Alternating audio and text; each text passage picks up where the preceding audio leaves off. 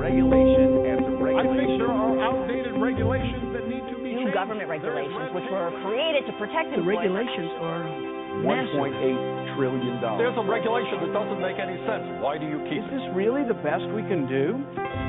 Welcome to the Regulatory Transparency Project's Fourth Branch podcast series. All expressions of opinion are those of the speaker.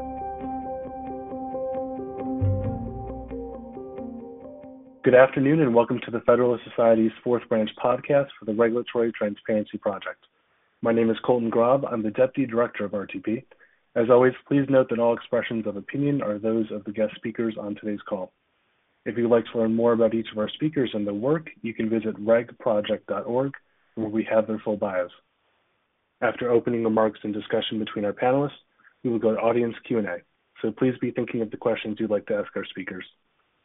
This afternoon, we're pleased to host a conversation exploring the FTC's remedial authority, process, and suggestions for reform. Svetlana Gans is the Vice President and Associate General Counsel at NCTA, the Internet and Television Association, and she'll be moderating today's conversation. I'll now hand it off to her to introduce the rest of our speakers and kick things off. Svetlana? Great. Thank you so much, Colton, and thank you and RTP for hosting this discussion today. I will briefly do some bios of our speakers, and we'll dive right into the program because we have a lot of content to cover. First, we have James Cooper. He is the Associate Professor of Law and Director of the Program on Economics and Privacy at George Mason Law. James previously served as a Deputy and Acting Director of the FTC Office of Policy Planning. He served as an Attorney Advisor to Commissioner Bill Kovacic, and more recently, he served at the Bureau of Consumer Protection as an economic advisor. James has written on antitrust and consumer protection topics, including on informational injury issues. Next, we have Andrew Stivers. He's the Deputy Director of the FTC's Bureau of Economics, focusing on consumer protection issues. The Bureau of Economics is one of the three bureaus at the FTC. It evaluates the economic impact of FTC actions by providing economic analysis for competition and consumer protection investigations, proposed settlements, and rulemaking. Andrew has expertise on a vast array of consumer protection issues, including consumer financial protection, privacy, data security, and advertising. Next, we have Baron Soka. He's a senior fellow with Tech Freedom. Tech Freedom is a nonpartisan and nonpolitical think tank in D.C. Barron has written extensively on FTC authority, process, and reform issues, and has testified at FTC hearings, workshops, and on Capitol Hill. Next, we have John Villafranco. He's a partner at Kelly Drye, where he focuses on representing an array of clients on advertising and consumer protection issues before the Federal Trade Commission, state attorney general investigations, and in private litigation. John serves as the chair of the ABA Antitrust Section's Big Data Project, and as well as the editorial chair of the Section of Antitrust Law's comments to the FTC on its 21st century hearings. He has also written extensively on FTC practice, including an article with me on FTC process and reform issues. Thank you all to our expert panel for being here today. So first, I'd like to turn it over to James Cooper to tell us a little bit more about the scope of FTC remedial authority to kick off this panel. Yeah, thanks, Svetlana, and it's great to be here on this call. Thanks for inviting me to talk about something that I spent a lot of time thinking about, both inside the building at 600 Pennsylvania Avenue and in my academic career. So. And certainly kind of a hot topic now. Who would have thought that remedies, I always try to convince my students that last semester that remedies under the FTC Act are really the hottest topic going. I don't know if I was successful, but maybe if some are listening, I'll continue to convince some people. But so we could really spend a long, the FTC Act has got a lot of little nooks and crannies. We could spend a long time talking about it, but I'll try to be brief. So I wanted, when you think about remedial authority for under the FTC Act, I'm going to break it into three broad buckets. You think about admin, administrative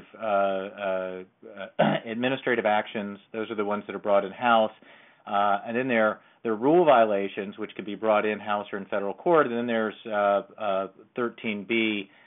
which we'll talk about. We'll probably spend much of the time today talking about. So admin cases, that's when, again, the FTC brings something through their in-house ALJ procedure, administrative law judge. The remedies there, the FTC cannot get money. They can get a cease and desist order on the. These are often 20 years. That's kind of the norm. There has been some deviations from that, but 20 years is the norm. These orders provide injunctive relief. You know, essentially, stop violating the law. Then there's typically some type of what's called fencing in relief, which is stop doing certain, engaging in certain practices that may make it more likely that you're able to violate the law, maybe without detection. There can be corrective advertising. There's consumer notification. There are reporting requirements. Some of these, and again, in recent years, in the last couple years, spurred on, Commissioner Chopra has been making these orders a little more intrusive with more reporting and more FTC oversight on in the process. Now, that's not the so that's how an administrative case will end. It will end. It will not end in money. However, it doesn't mean that the FTC can't potentially get money from an administrative order.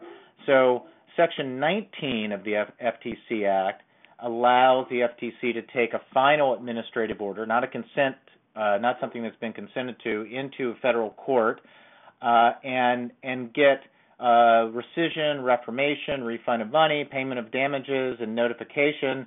You can't get punitive damages, and you can get this if the violation of the FTC Act that was, you know, subject to this final administrative order is something that a reasonable person under the circumstances would have known was dishonest or fraudulent. So it's not everything, so you could take your order and go into the court and get money in this certain class of action. Now, this has not been used by the FTC, I believe, since the late 80s or early 90s, a case called Figge involving heat detectors. I think that was the last time. There may have been another Section 19 action that was begun but settled, and I could be wrong about that, but it's not something that's really used.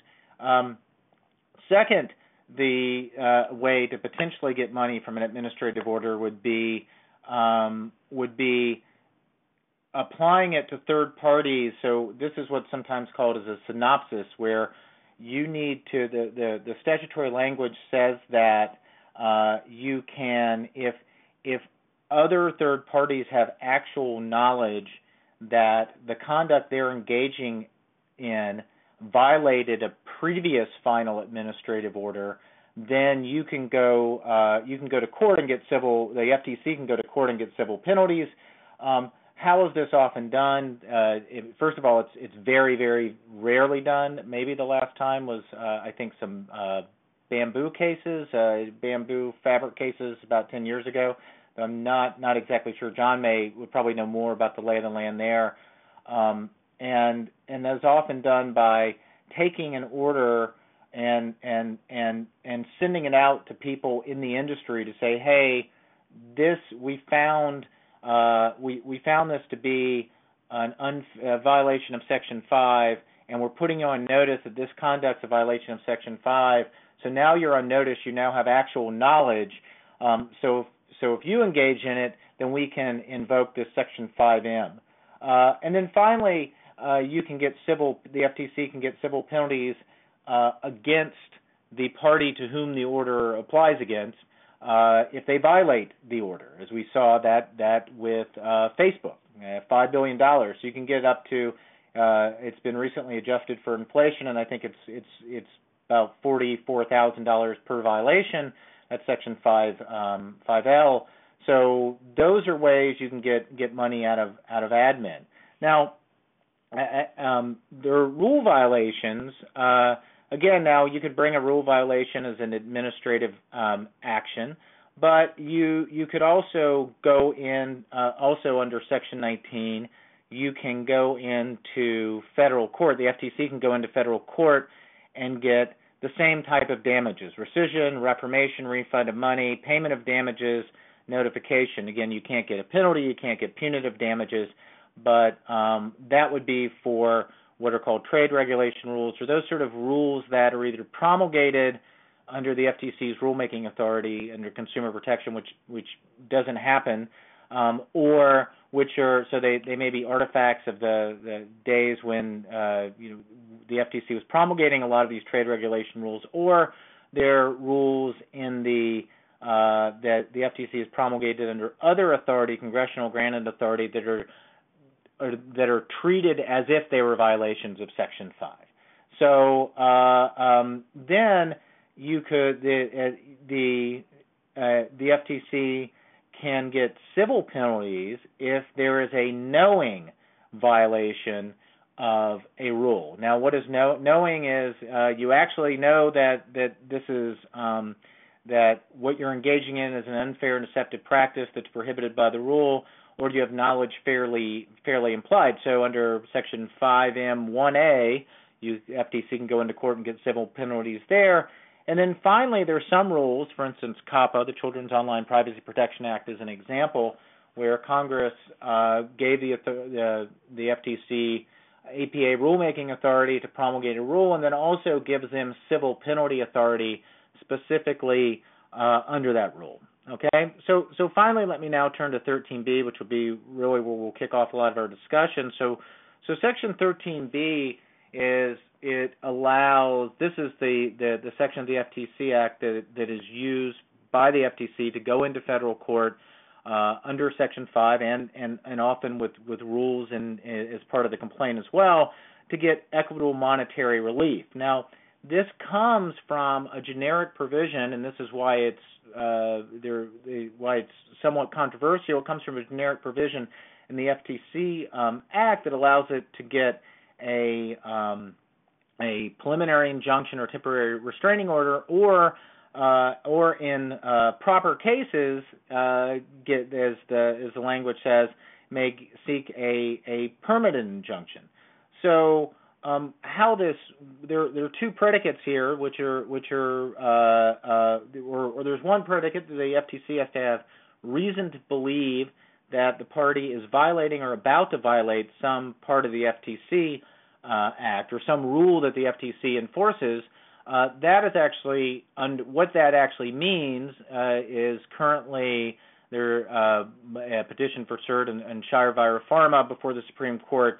You know, what does it mean to be violating or about to violate, and how much discretion does the FTC get in its determination of that? And then you notice that this Section 13B in no way mentions equitable monetary relief. It just talks about a permanent injunction in proper cases. So what has happened, though, is this has risen out of what's called the FTC's fraud program in the 80s, where the FTC said, you know, we could use this Section 19.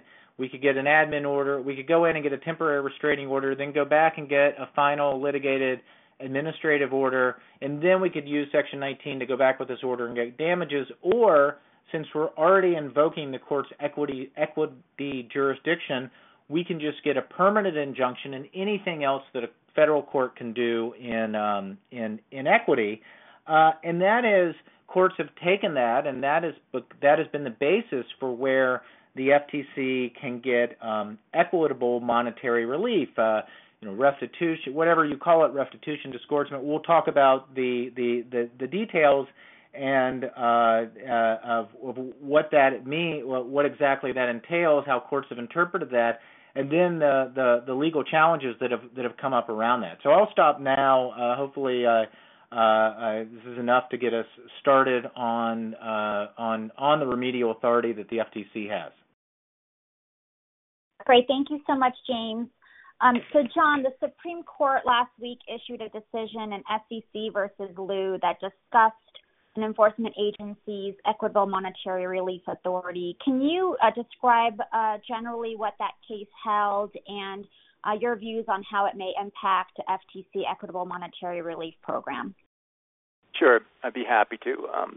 So in Liu, the Supreme Court held, and I'm going to quote from the opinion, a disgorgement award that does not exceed a wrongdoer's net profits and is awarded for victims is equitable relief. So there are a few important points and limitations to Liu. In Liu, the court held that disgorgement is available in equity provided that it is not deposited in the treasury funds. Rather, all funds must be returned to consumers. And this is a really big deal in my mind because typically the FTC will obtain large amounts of money in monetary awards, but a small percentage actually makes their way to consumers. And I looked at the most recent number that I had was from 2017, where the FTC obtained over $5 billion in monetary awards and returned $269 million to consumers, so just a little over 5%. Liu does not impose joint and several liability. The defendants may be held liable for, quote, such profits only as have accrued to themselves. And this is also important because the FTC often pursues joint and several liability, and Liu could be read to limit the Commission's ability to seek money from individuals as well as entities like payment processors and other service providers. At a minimum, I think that obtaining money from these individuals or entities is going to require more work for the Commission. Liu also considers and deducts legitimate business expenses. The FTC typically seeks gross profits, and this limitation will introduce an additional point of contention regarding what qualifies as legitimate. So Liu, of course, is, I think as everybody knows, involved the SEC, but if the court reviews Section 13B of the FTC Act and determines it permits restitution disgorgement, these restrictions, which limit disgorgement to the form in which the remedy was historically permitted at equity, likely will apply, in my view. I also think there's a good chance that the court will take up the petition. Liu is very clearly limited to the Securities Act, and they took up Liu even after Kokesh.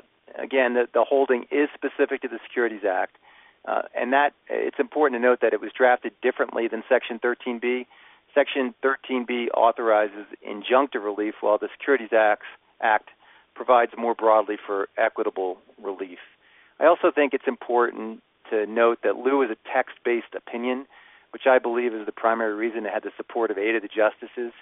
While the opinion cited Porter v. Warner Holding Company, it's unlikely, in my mind, that Justices Alito and Kavanaugh would agree with the FTC absent strong textual support.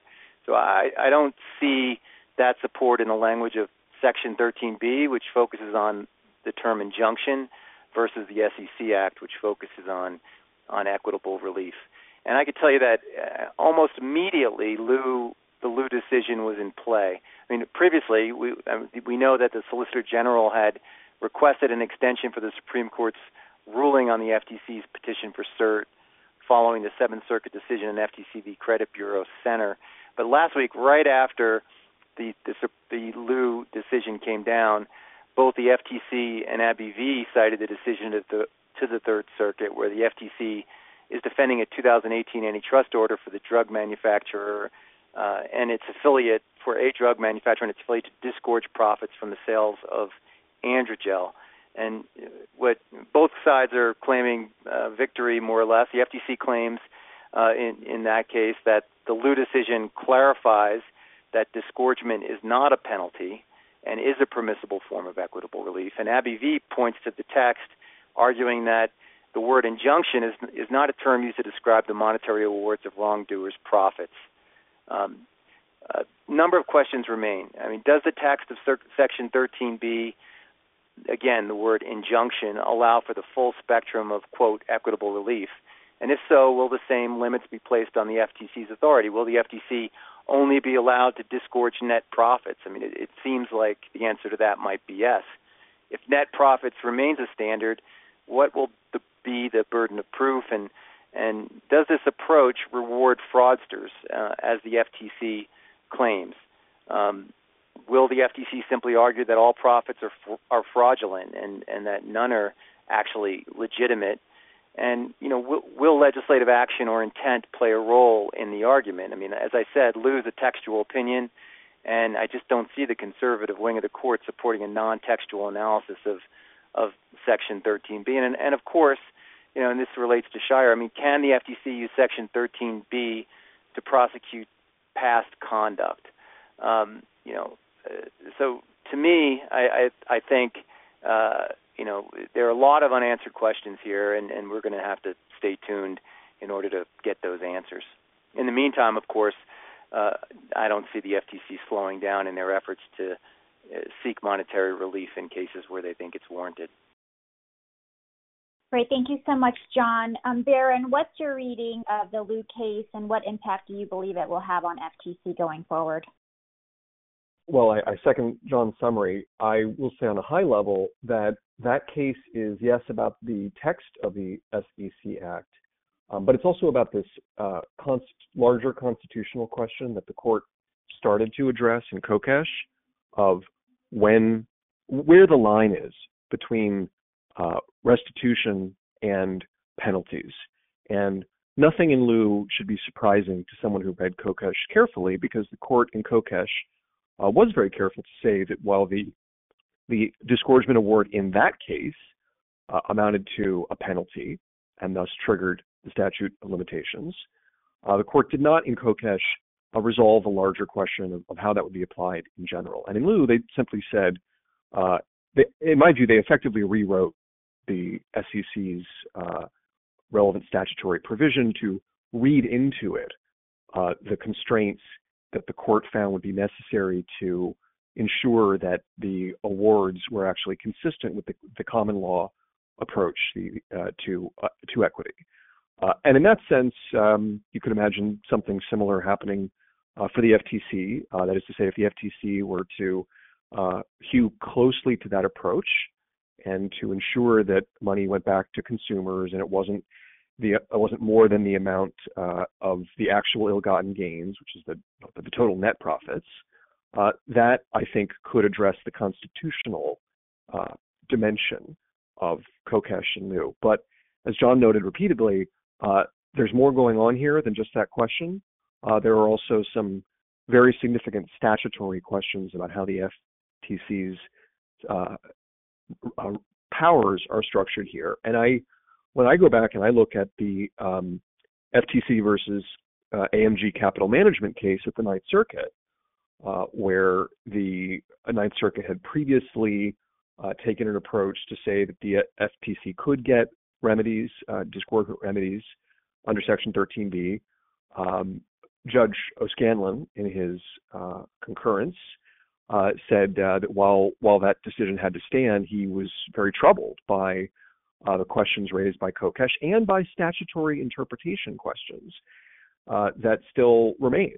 And those basically are, and I'll just very briefly quote here, he notes that allowing the FTC to get monetary relief under 13B circumvents the procedural protections in Section 19, which is that you have to get a cease and desist order first, that defines what happened in that case, or to promulgate a rule that defines the practices ex ante. And essentially what he's saying there is that the setting aside those constitutional questions that Kokesh raised and that Liu partially answered, he still remains troubled by the FTC circumventing of the structure of the act. And when John talked about the conservatives on the court, their reliance on text, I think that's what I think the FTC needs to be worried about here. I think that to put it bluntly, the approach the agency has taken to enforcement in this area might be a good idea. It might be constitutional if it's done in the right way with the limits we've discussed, but it doesn't really resemble what's in the Act. And in that sense, I've said this for several years, I think the Act just has to be rewritten. Congress needs to go in and update this language to produce something that is a lot more clear and specific about when the agency can get which kinds of relief. And if you compare 13B and Section 19 with the provisions that have been written more recently, like for the CFPB, they look completely different because CFPB Act basically describes in the text what the practice of the FTC has been, but that's not what the FTC Act says, and those are problems that the FTC just cannot remedy through changing its approach or even issuing a policy statement that describes how they're going to do things. As long as they keep using Section 13B to get this sort of relief for consumers, they risk a court finding that 13B really only authorizes preliminary relief, which is what the text says, and they're effectively getting final relief, which is what Section 19 is supposed to be for after all those procedural hurdles have been cleared. Great. Thanks so much, Baron. So we discussed the Liu case, which is related to the SEC. John, are there cases pending at the Supreme Court right now regarding FTC remedial authority? What should listeners be out on the lookout for? Well, I think that the thing that we're all looking to is we're curious whether or not the Supreme Court is going to accept cert in FTC v. Credit Bureau. I mean, that I think is the big question right now for us all. Great. Does anyone have any other comments on the SEC versus Liu case? If not, we could turn to process.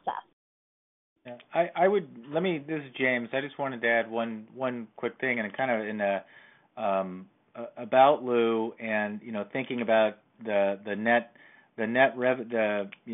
profits versus the net revenues, which is what the FTC takes, and I just wonder, again, how this will be applied, given that there's language in Liu about not being able to deduct expenses from that are involved in the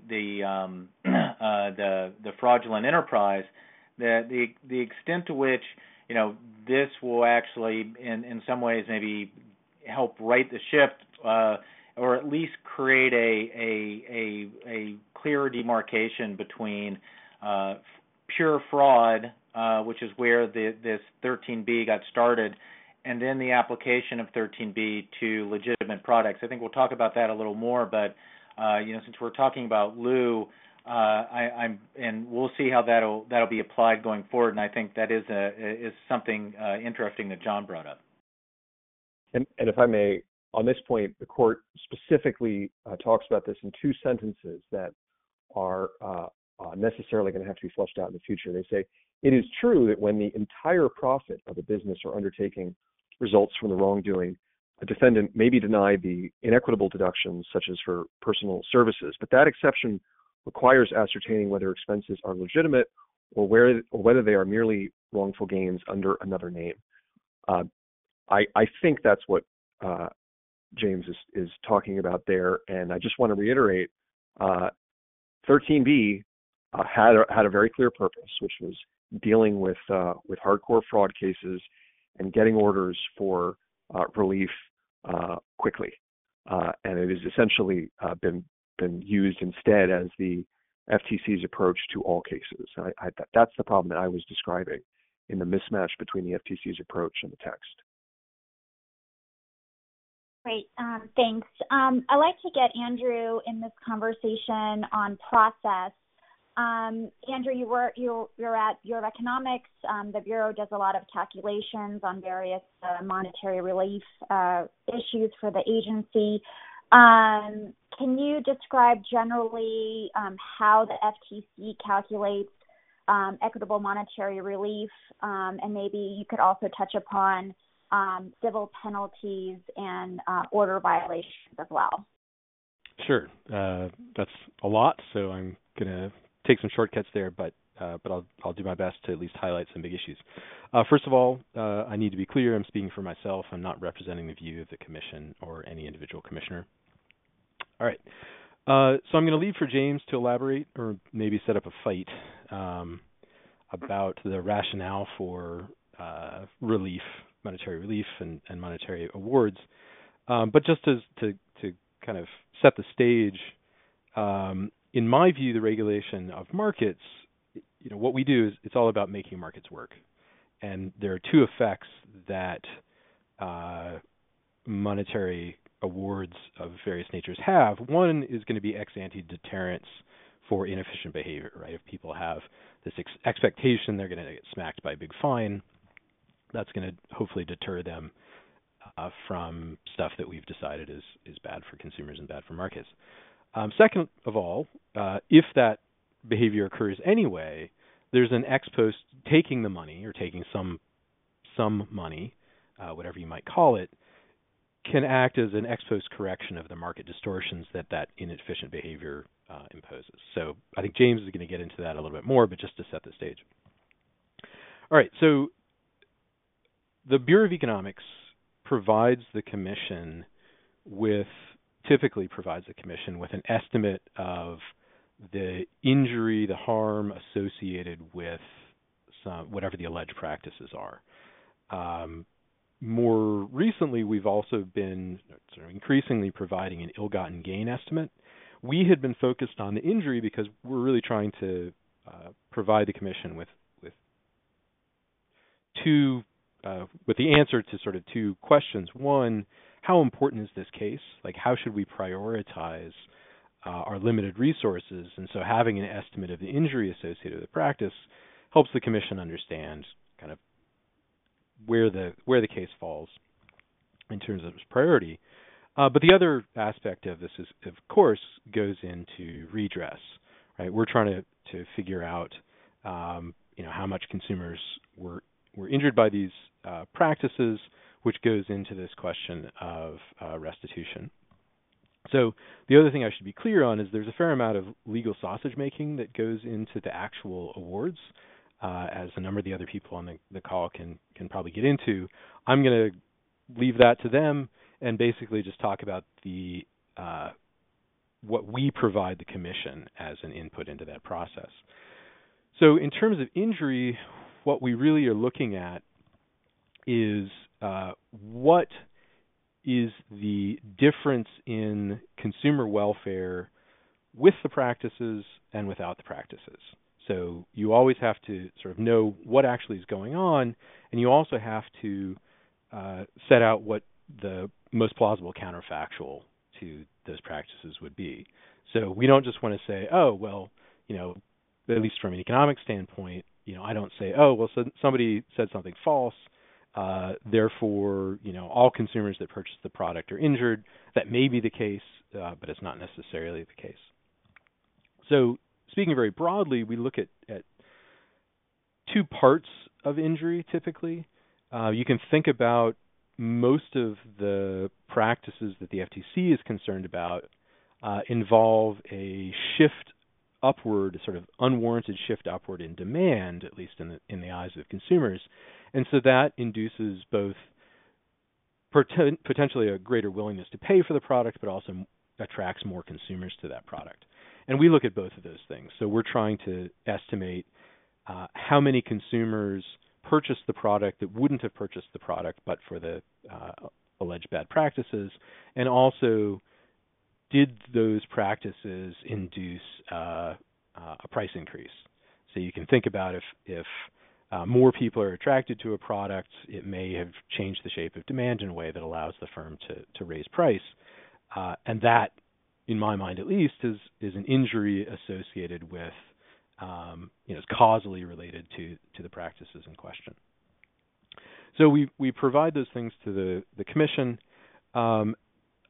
One point that I would like to make is that injury to consumers is not necessarily the same thing as ill-gotten gains. In fact, in some cases, these are completely unrelated. If you think about fraud or what people think about as fraud, right, there's some sort of practice that we just know hurts consumers, right? So I offer to sell you a unicorn, I take your money, I don't give you a unicorn, right? We don't have to do much to understand that that's injurious. And there, the amount of money that the firm takes in, the revenue they get, is exactly equal to the injury of consumers, right? They paid a bunch of money in, didn't get anything back out. And so their ill-gotten gains and injury are are kind of right on top of each other, and we don't have to worry too much about whether they're legitimate costs of marketing fictional creatures. More complicated cases arise when you have a legitimate product that a firm lies about, so they oversell the product. So, for example, you may have a perfectly functional pair of sneakers that somebody says is made in the U.S., falsely says is made in the USA. There, it becomes more difficult to understand injury because it's likely that some consumers didn't care so much about the made in the USA claim. They just wanted a pair of sneakers, were willing to pay that price. So trying to disentangle how consumers valued it and which consumers valued that product relative to those that were actually injured by the claim is sometimes complex. It certainly requires a lot more data, but there are tools like difference in difference calculations or hedonic calculations or sometimes even surveys that can help us tease out what that injury is. But there you start to see sort of a divergence between ill-gotten gains and injury. Probably one of the hardest questions in terms of the relationship between ill-gotten gains and injury would be in some kind of privacy and marketing campaign. So, for example, if a firm deceptively gathers a bunch of personal data from consumers and then uses that to sell advertising to advertisers, the harms and the injury are potentially and seems plausibly orthogonal, right? The amount of money that you can collect from firms that are willing to sell to consumers, to reach those consumers, isn't going to be related in any way to the amount of harm that people might feel from being subjected to those that marketing if they didn't want to be. So there, you're really talking about two radically different numbers that aren't really going to be related to each other. The final thing I'll say, just in terms of kind of ratcheting difficulty, is in terms of nascent harms.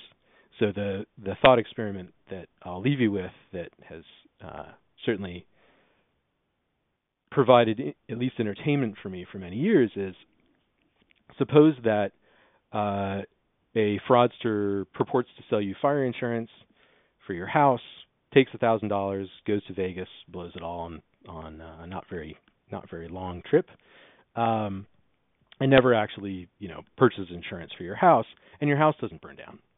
Are you injured? And the question that I think is relevant there is, how much would if a consumer knew that this was occurring, how much would the consumer pay to mitigate that risk? And the answer would probably be the $1,000 paid to somebody to actually insure their house. But because the outcome of that hypothetical is that the house didn't burn down, it's often hard to describe exactly what the injury would be, and certainly there seem to be some interesting legal questions which I'm not going to try to characterize, given that I'm an economist, not an attorney. But there's some interesting legal questions there about how that works. And that's where I'll stop. Great, Andrew. That was quite informative. James, so we have about 20 minutes left. I want to turn it over to you to talk about the rationale on several of the remedies that Andrew discussed, and then we'll turn it back over to John and Baron. Yeah, sure. Andrew, hearing Andrew talk, I said it's actually been about a year now since I was in there, but we had many of these discussions internally over 2018 and 19, so it's kind of brings back good times, but and we've talked a lot about this stuff, and I think actually Andrew and I are in probably agreement. And he mentioned a disagreement. I think so, and he covered a lot of the grounds. I would just say that my view on the remedies, and completely agree with Andrew. From an economist standpoint, we think that. Remedies should be about deterrence. It doesn't mean that we're cold-hearted and don't want consumers who are fleeced to get their money back, but it's really about the reason you use a remedy is to set up an incentive that's going to somehow create that's going to affect future behavior. Harms-based remedies are typically the gold standard in when we think about the economics of sanctions is that we want to, especially where the line between legal and illegal behavior is unclear, say sort of a negligence type standard, you want to set harm, you want to set the penalty equal to harm, and that way you don't over deter firms. So firms will, you often hear here is a bad thing that if you set the price too low, then it just becomes the cost. Set a fine too low, then it just becomes the price of doing business. Well, in many ways that's what we want. We when I say we, I mean so from an economic standpoint, if there's a practice that's going to create $100,000 in value and going to create $50,000 in harm, you set the fine equal to $50,000, and you hope the firm goes ahead and does it. And in that way, the fine becomes a cost of doing business, and that's a good thing. So with that as a background, I think the problem with 13B, and a shameless plug for a paper that Bruce Kobayashi and I have up on SSRN about this, is that 13B and as Andrew pointed out, I think the way it's been applied by courts, it works very well in the pure fraud context, where the way what happens is the court will take, you get net, the FTC is entitled at least to a presumption of net revenues, which are total revenues minus refunds and chargebacks. And if you're somebody selling a unicorn or a fake diet pill, something that's just pure fraud, so every dollar that's spent on that is, and you get zero in return. You get a sugar pill when you said it's something that cures cancer, or then that makes sense. I mean that's there. The consumer harm is every dollar I spent because I got nothing nothing in return. And no one would be in that market but for the lie. So when you've got pure fraud, you've essentially got the lie has created the market. Where it gets more complicated, and again, Andrew talked about this, and where is when you're talking about legitimate products.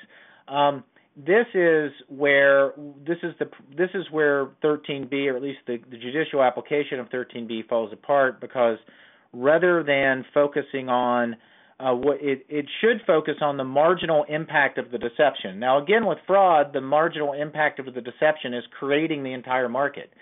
With a legitimate product, let's say, a juice product that oversells some of its health benefits from some of the, it's done some studies that suggest some benefits to your heart, and it oversells those, and then you've shifted out the demand curve and you've drawn some people into the market, and maybe the price goes up, and so some infra-marginal consumers are paying a premium.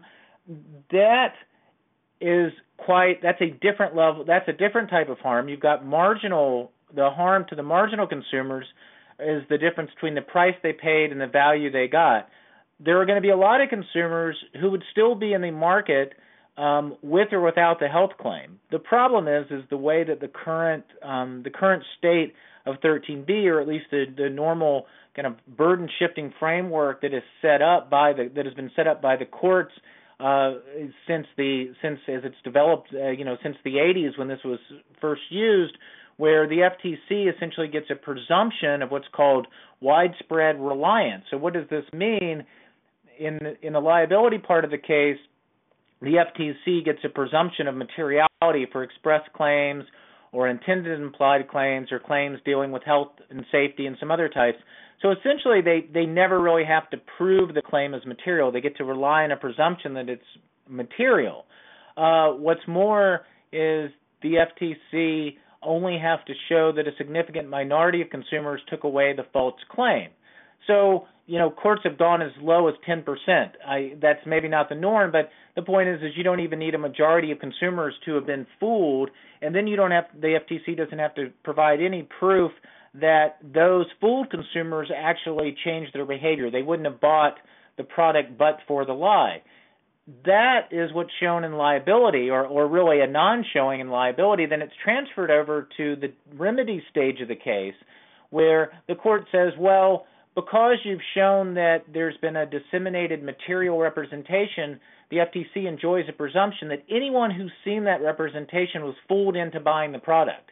So what this would mean in the context of a legitimate product is the FTC, at least the way the courts have interpreted the application of 13B and this burden-shifting framework, is that the FTC is entitled to all the revenue or the net revenue, total revenue minus chargebacks and refunds, from everybody in the market, not just those marginal consumers who were fooled into coming into the market, or not just the upcharge to inframarginal consumers, which in the context of a legitimate product, a product that has a very robust demand absent, say, some kind of overselling of a health claim, that leads to a remedy that's far in excess of harm, which is going to be over-deterring.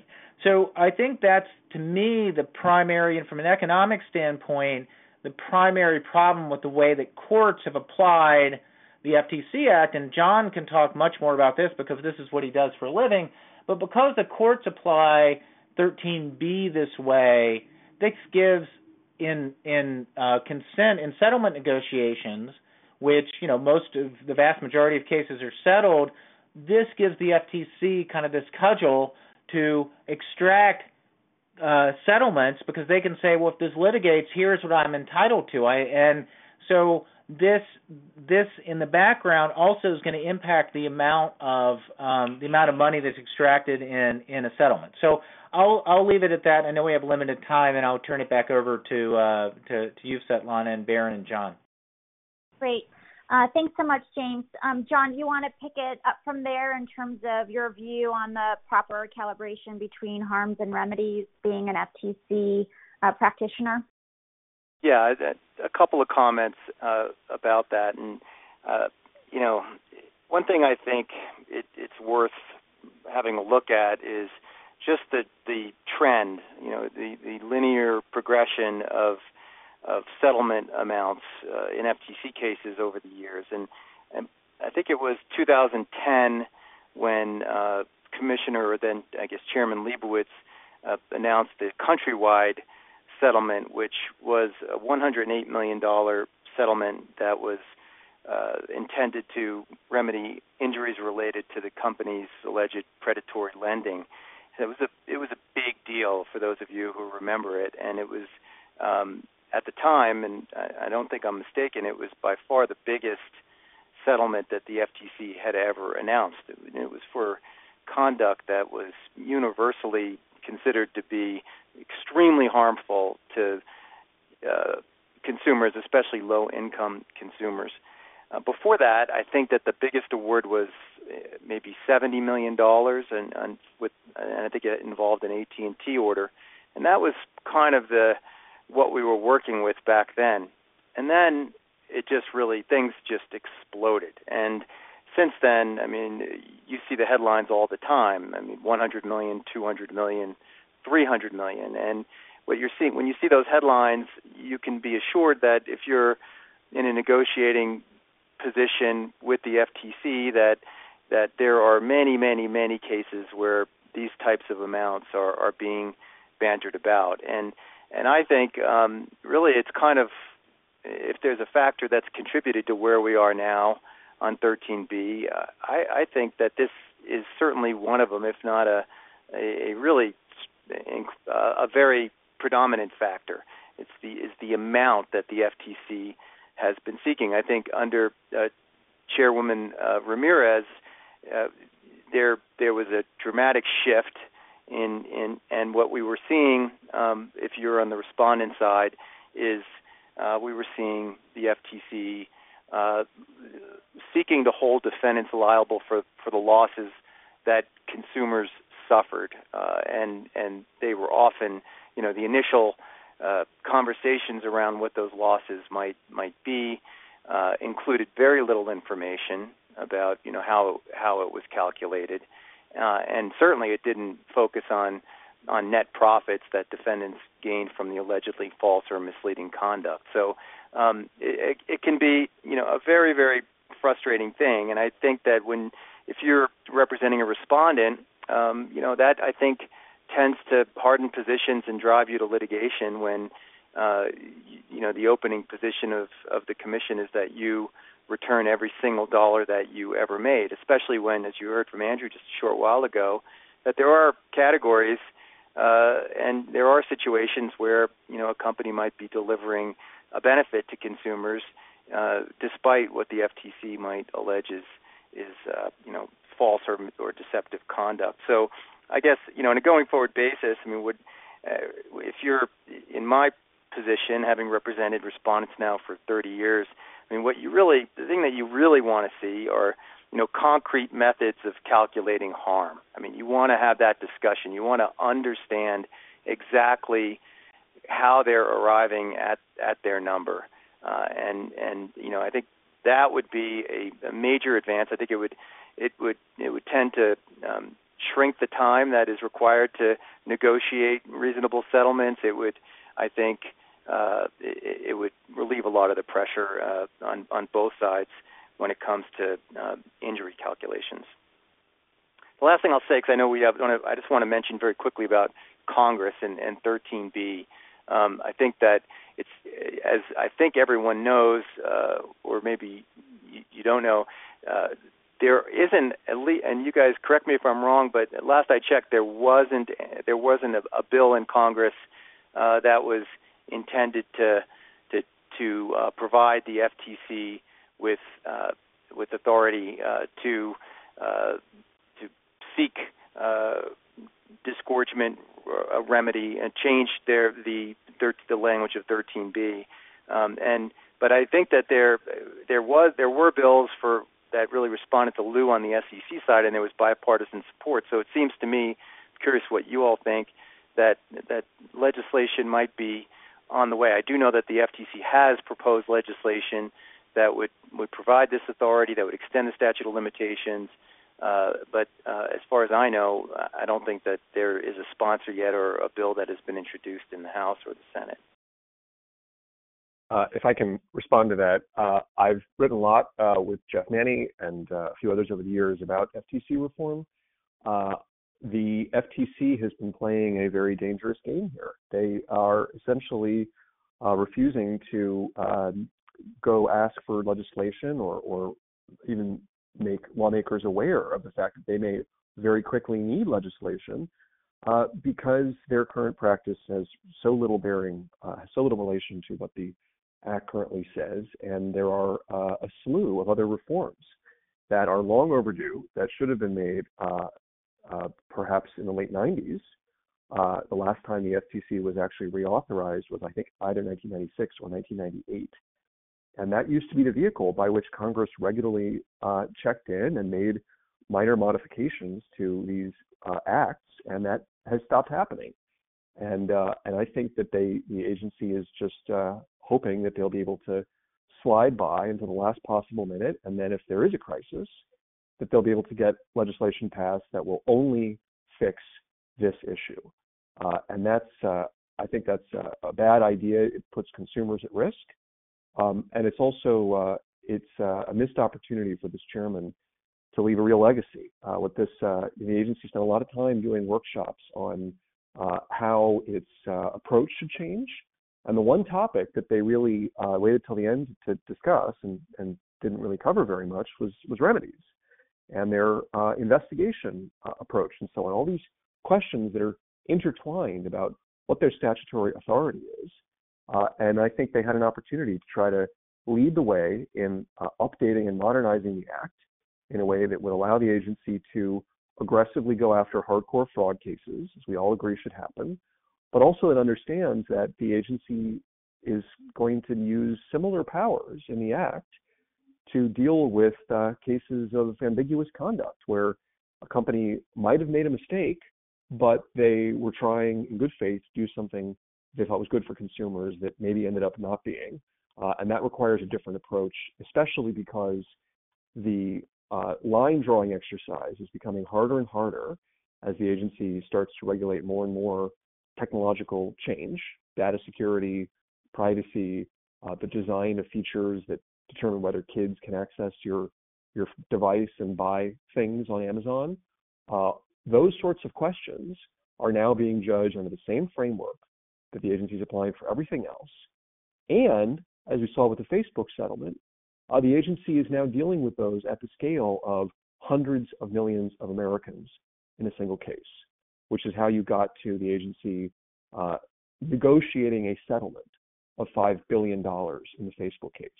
And the remarkable thing about that case is not actually that it was $5 billion, it's that there were no limiting principles at all, that that settlement could have just as well been $5 trillion if the company had been willing to settle it and not to litigate.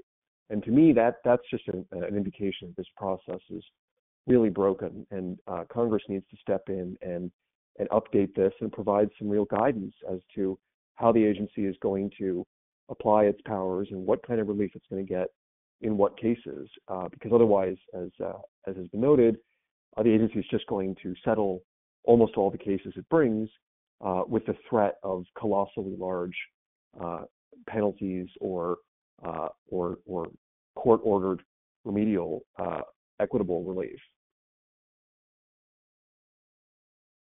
Great. Thanks, Erin. Colton, do you want to go ahead and open up the line for questions? And while you do that, I will ask one other question I had. Sounds good. We're now going to audience questions. In a moment, you'll hear a prompt indicating that the floor mode has been turned on. After that, to request the floor, enter star and then pound on your telephone keypad. When we get to your request, you'll hear a prompt.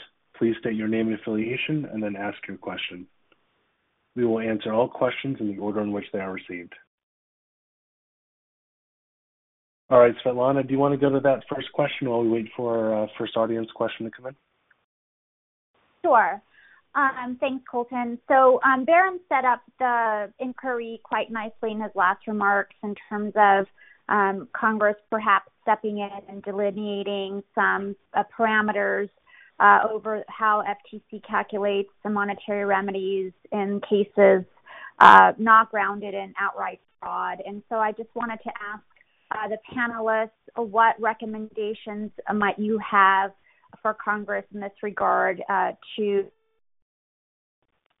to add transparency, due process, and the like in current FTC practice. John, I'll start with you and then go to James, Andrew, and Baron. Well, I think I can answer that in one sentence. I think Congress should clearly lay out what methods of redress are equitable and are covered under Section 13B. Great. James? Yeah, I would say I would be happy. I mean, I would like Congress to lay. I'd be happy if Congress gave the FTC civil penalty authority, but limited it to be calibrated to consumer harm. I'm sure that won't happen. Barring congressional action, and let's say that everything remains the status quo, the Supreme Court doesn't take cert, everything, Congress doesn't feel the need to act. I think that at the very least it would be, again, have the FTC adopt some type of formal guidance that would again make consumer harm the lodestar, because I am concerned that in the context of which both John and Baron have laid out really well is that in the context of legitimate products, the current application of 13B is out of control, and something should be done to rein it in. If Congress doesn't act, it'd be nice to see the FTC try to tie their own hands. Great. Andrew? I'm listening with great interest, but I think I'm going to demur. Thought so, just thought I asked. Baron, how about you? Well, I just want to reiterate, because this is very confusing to people. We've now switched to talking about penalties, whereas previously we were talking about equitable relief. And the difference between the two is constitutional. I mean, that's the whole point of Kokesh. It's one thing to get the remedies for consumers that Liu allowed, it's quite another thing to come up with an essentially with a number that is not equivalent to the net gains minus expenses, right? That's what Liu is about. And I think Andy noted earlier that there's value in deterrence to having additional penalties. That's pretty clear. It's why we have civil penalties for certain things. So no one on this call is against those. The question is, when are they appropriate? And I think they're appropriate when you have a level of notice as a regulated entity as to what the law requires, that it's reasonable for the government to not just tell you to stop what you're doing through injunctive relief and not just get money back that consumers might be owed, but to impose additional penalties on some basis per transaction, per user, whatever is appropriate in that circumstance. That changes very significantly what kind of clarity the agency has to provide to regulated parties. And right now, what the Act says is you can do that where you have a rule or you've provided notice to regulated parties of a specific decision and the facts in the new fact pattern are directly on all fours with the thing that they're being penalized for. And that, I think, is basically right. It's just that the agency has effectively circumvented that framework by using the approach that's taken today to disgorgement, where the disgorgement effectively serves as a penalty, even though it could be under Liu, could be tailored back to being something that is less than that. And also, by the way, I just want to point out there in Kokesh, where the court noted that the SEC's approach to getting monies for consumers amounted to a penalty, it wasn't only because the SEC wasn't giving all the money back to consumers. It was also because they labeled the company a wrongdoer, and that is a really important concept that did not get discussed at all in Liu. But that's essentially how the FTC works in everything it does. The real penalty is not the monetary penalty that the Act limits to those circumstances we've discussed. The real penalty is being branded as weak on privacy or data security or whatever the issue might be, and having your companies suffer terrible public relations harm from that, where the loss to your shareholders could far exceed any monetary penalty that the company might suffer from the FTC for that conduct if there were a rule in place. So I'm just saying this, there's some really significant constitutional questions that are still lurking here that Liu does not resolve, and that I think Congress should resolve by, again, making clear where the line is between whether the company has notice of what's required and an agency. It does have rulemaking authority today.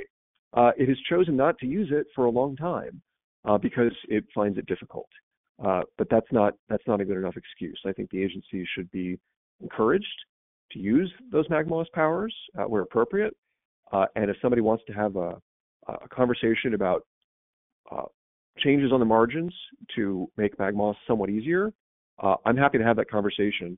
But that doesn't mean we need to default to the simplistic argument that many people make that the agency should just be given across the board rulemaking authority, which is really inappropriate for the inherently flexible and open-ended nature of the unfairness and deception standards. Got it. Thanks. And just a plug, I have an upcoming program on FTC rulemaking on July 8th. So please be on the lookout for notice from RTP on that program. Colton, do we have any questions in queue? We do. We have one, and we'll try to get to that in a moment. I just want to let you know that we should aim to wrap up by 3:15, so I would keep your answers as brief as possible. Thank you.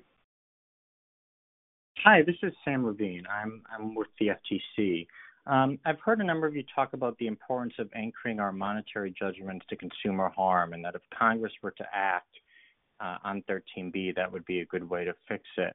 I'm just wondering your thoughts. Something we've encountered is that in a lot of these cases, you know, I think Andrew Stivers mentioned some of the Made in USA matters. The harm really isn't to consumers. It's about diverting business from honest competitors. And one of the purposes of ill-gotten gains is to level the playing field somewhat there.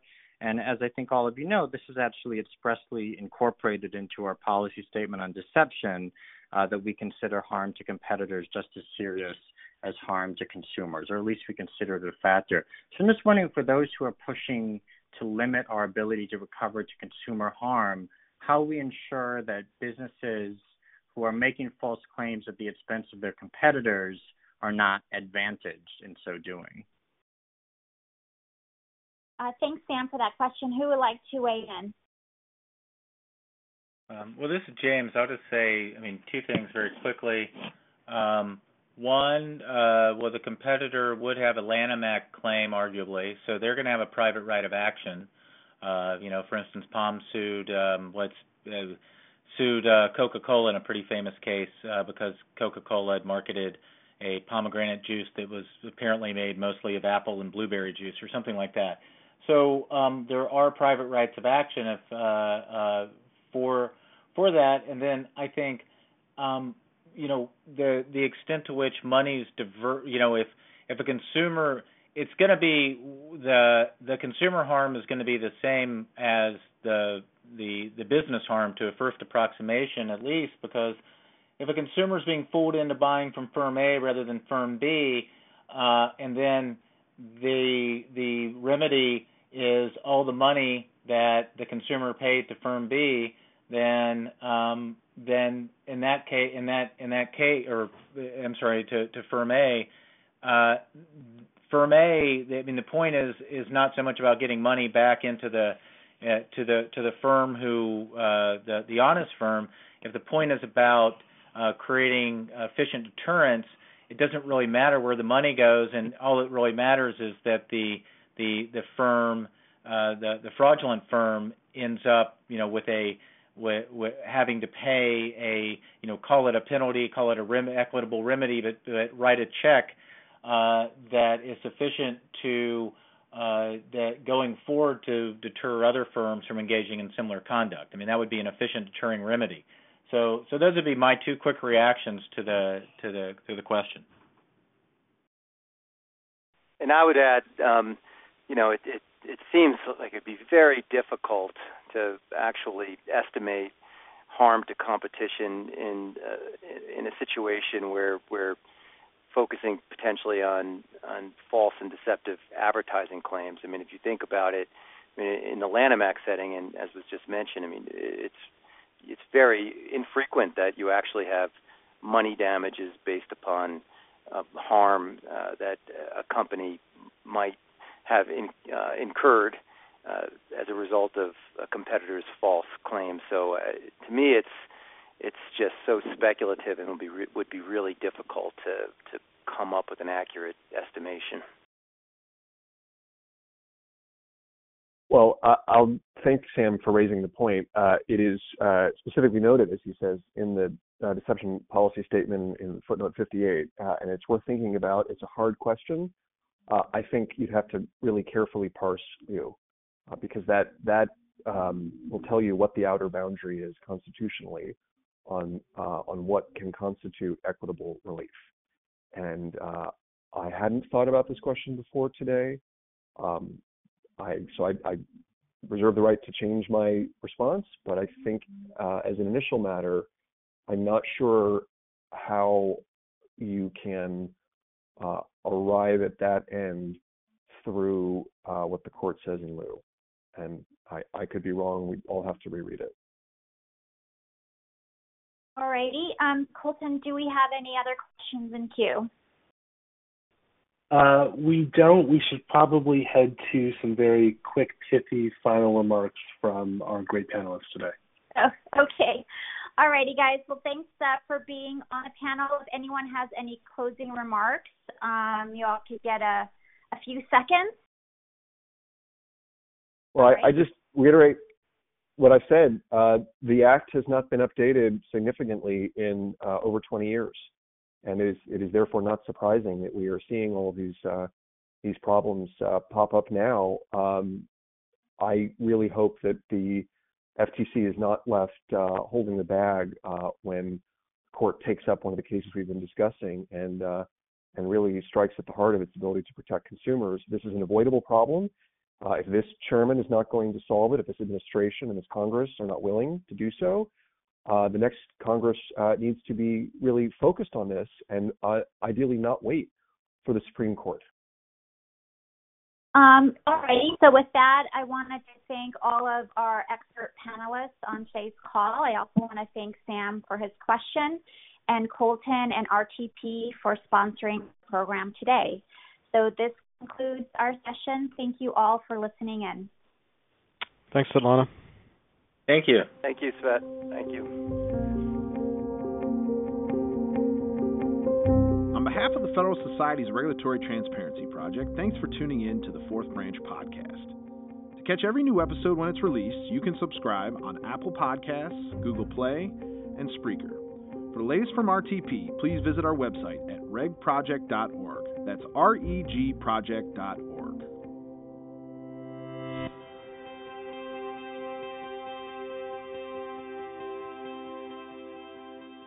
This has been a FedSoc audio production.